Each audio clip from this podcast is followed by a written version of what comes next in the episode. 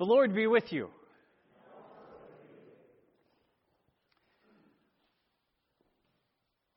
Love the Lord your God and love your neighbor as yourself.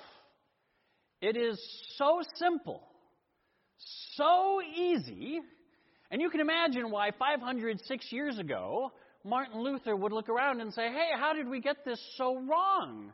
We're supposed to be loving God and loving our neighbor, and the church has become a pyramid scheme where we're selling each other pieces of paper to get into heaven, or convincing each other we need to walk to the other side of Europe to touch a relic, or to go on a crusade to kill people on the other side of the earth. This isn't what it's about. Or it's about loving God and loving neighbor. Except, you know, the Pope at the time wasn't super thrilled to hear Luther say that. And so they got in a fight, and suddenly these neighbors turned into enemies. And the Reformation kicked off, and you know, it wasn't just Lutherans and Catholics who became enemies all of a sudden. Once the Reformation kicked off, everyone had an idea about how we should love God. So this guy named John Calvin in Switzerland, he started telling people, you know, Luther's basically right, except when it comes to communion, because Jesus is not actually in the bread. And Luther says, what?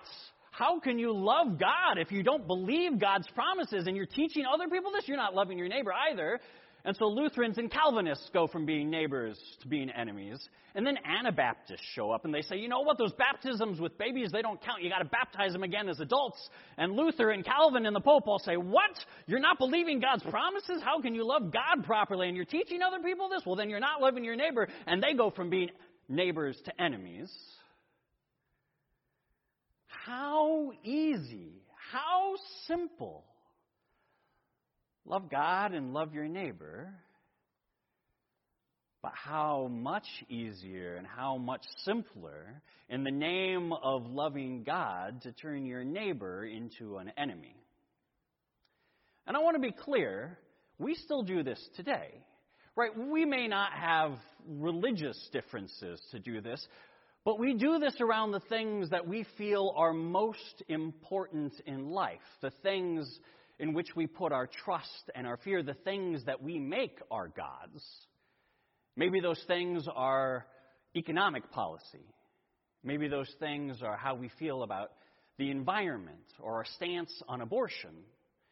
We are willing to make neighbors into enemies over these issues. And when I say enemies, I want to be clear, right? I could just mean you say, think bad thoughts about them in your head, the people who disagree with you. But maybe it's that you stop inviting them over. Or maybe it's that you say mean things about them when you're at parties or when you go online.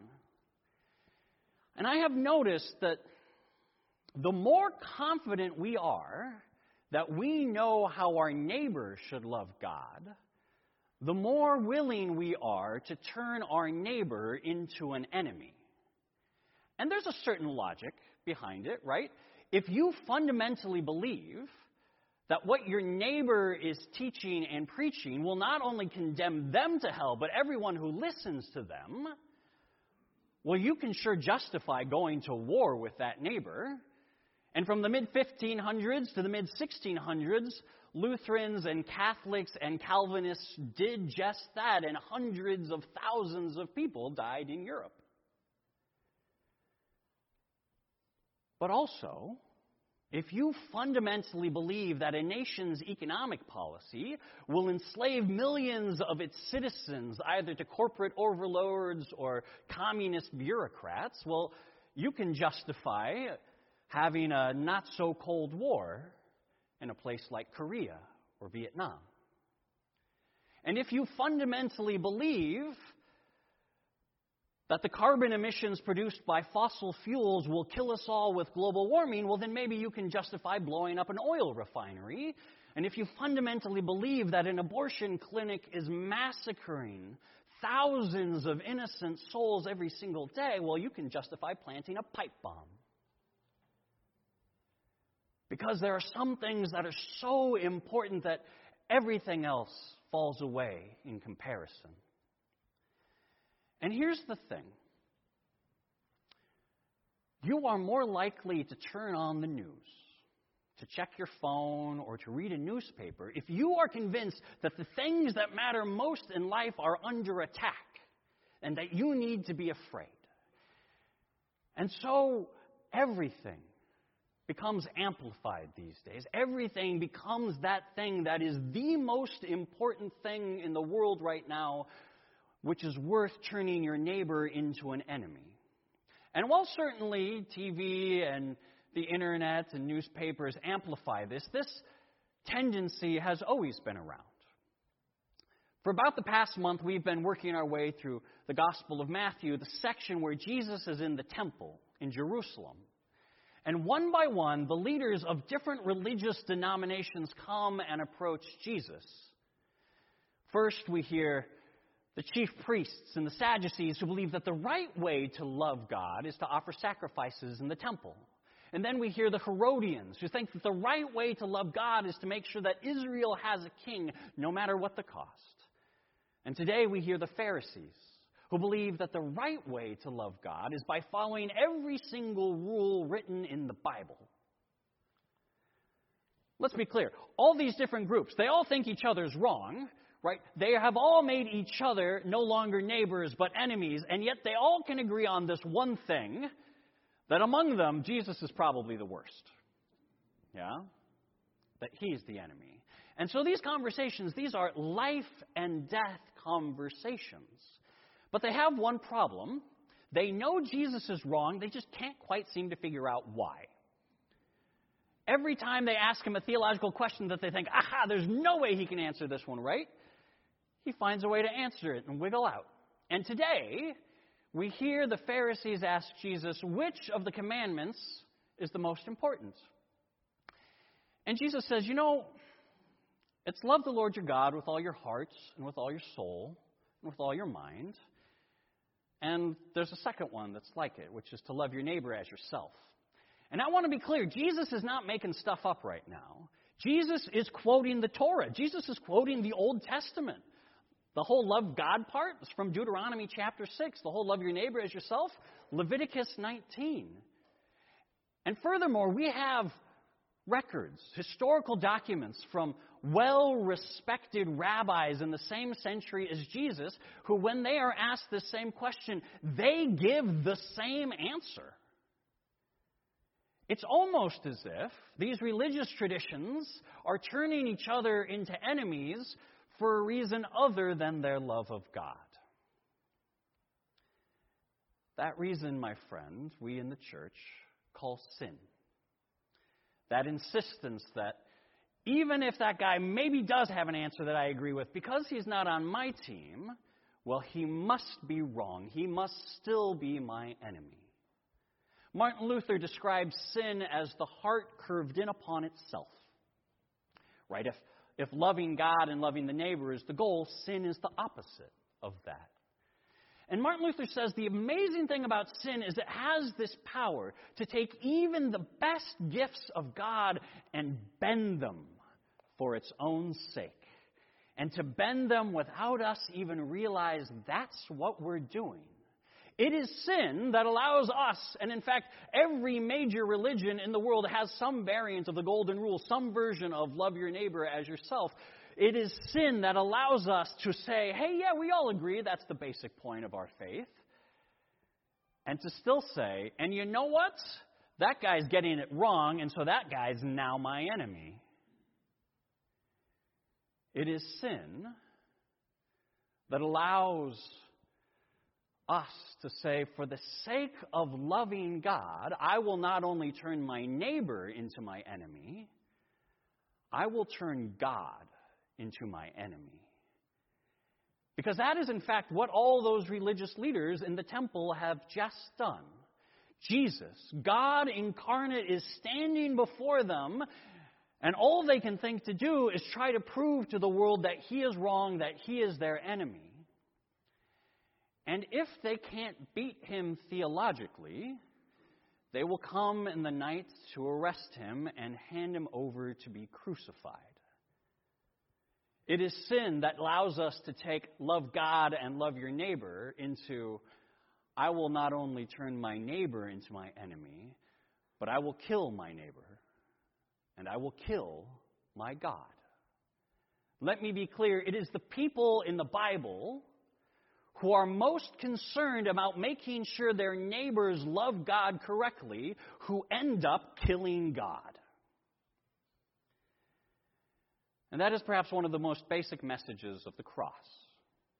That when our idea about what is most important in life becomes more important than the life of our neighbor, the person we end up killing is God. I'll say that again. When our idea about what is most important in life becomes more important than the life of our neighbor, the person we end up killing is God. Or to put it more simply, the message of the cross is this. When, for the sake of loving God, we are willing to kill our neighbor, it turns out that the neighbor we kill is actually God. And so Jesus asks the Pharisees, asks his religious debaters a question. He says, "What do you say about the Messiah? Whose son is he?" And they say, "Well, he's the son of David." And indeed, the scriptures say that the Messiah, right, the Savior of the Jewish people, who will set the world right, is going to be a descendant of King David. Son of David also implies that he will be a Savior in the model of David. And David was a warrior king who went out with armies and swords and killed God's enemies. Here's the thing, though. We've just established that the religious folks have made God their enemy. And so if the Messiah is going to solve the situation by going and killing enemies, well, it's going to be real bad news for the religious folks. It's going to be real bad news for us. And so Jesus comes in with some good news. He says, I think maybe you got this wrong, guys. He says in Psalm 110, which he says David wrote, he says David says that the Messiah is going to, that David calls the Messiah Lord. And Jesus says, why would David call the Messiah Lord if the Messiah is just an imitator of David? No. The Messiah is going to be so much greater than David because the Messiah isn't going to be a son of David. The Messiah is going to be the Son of God.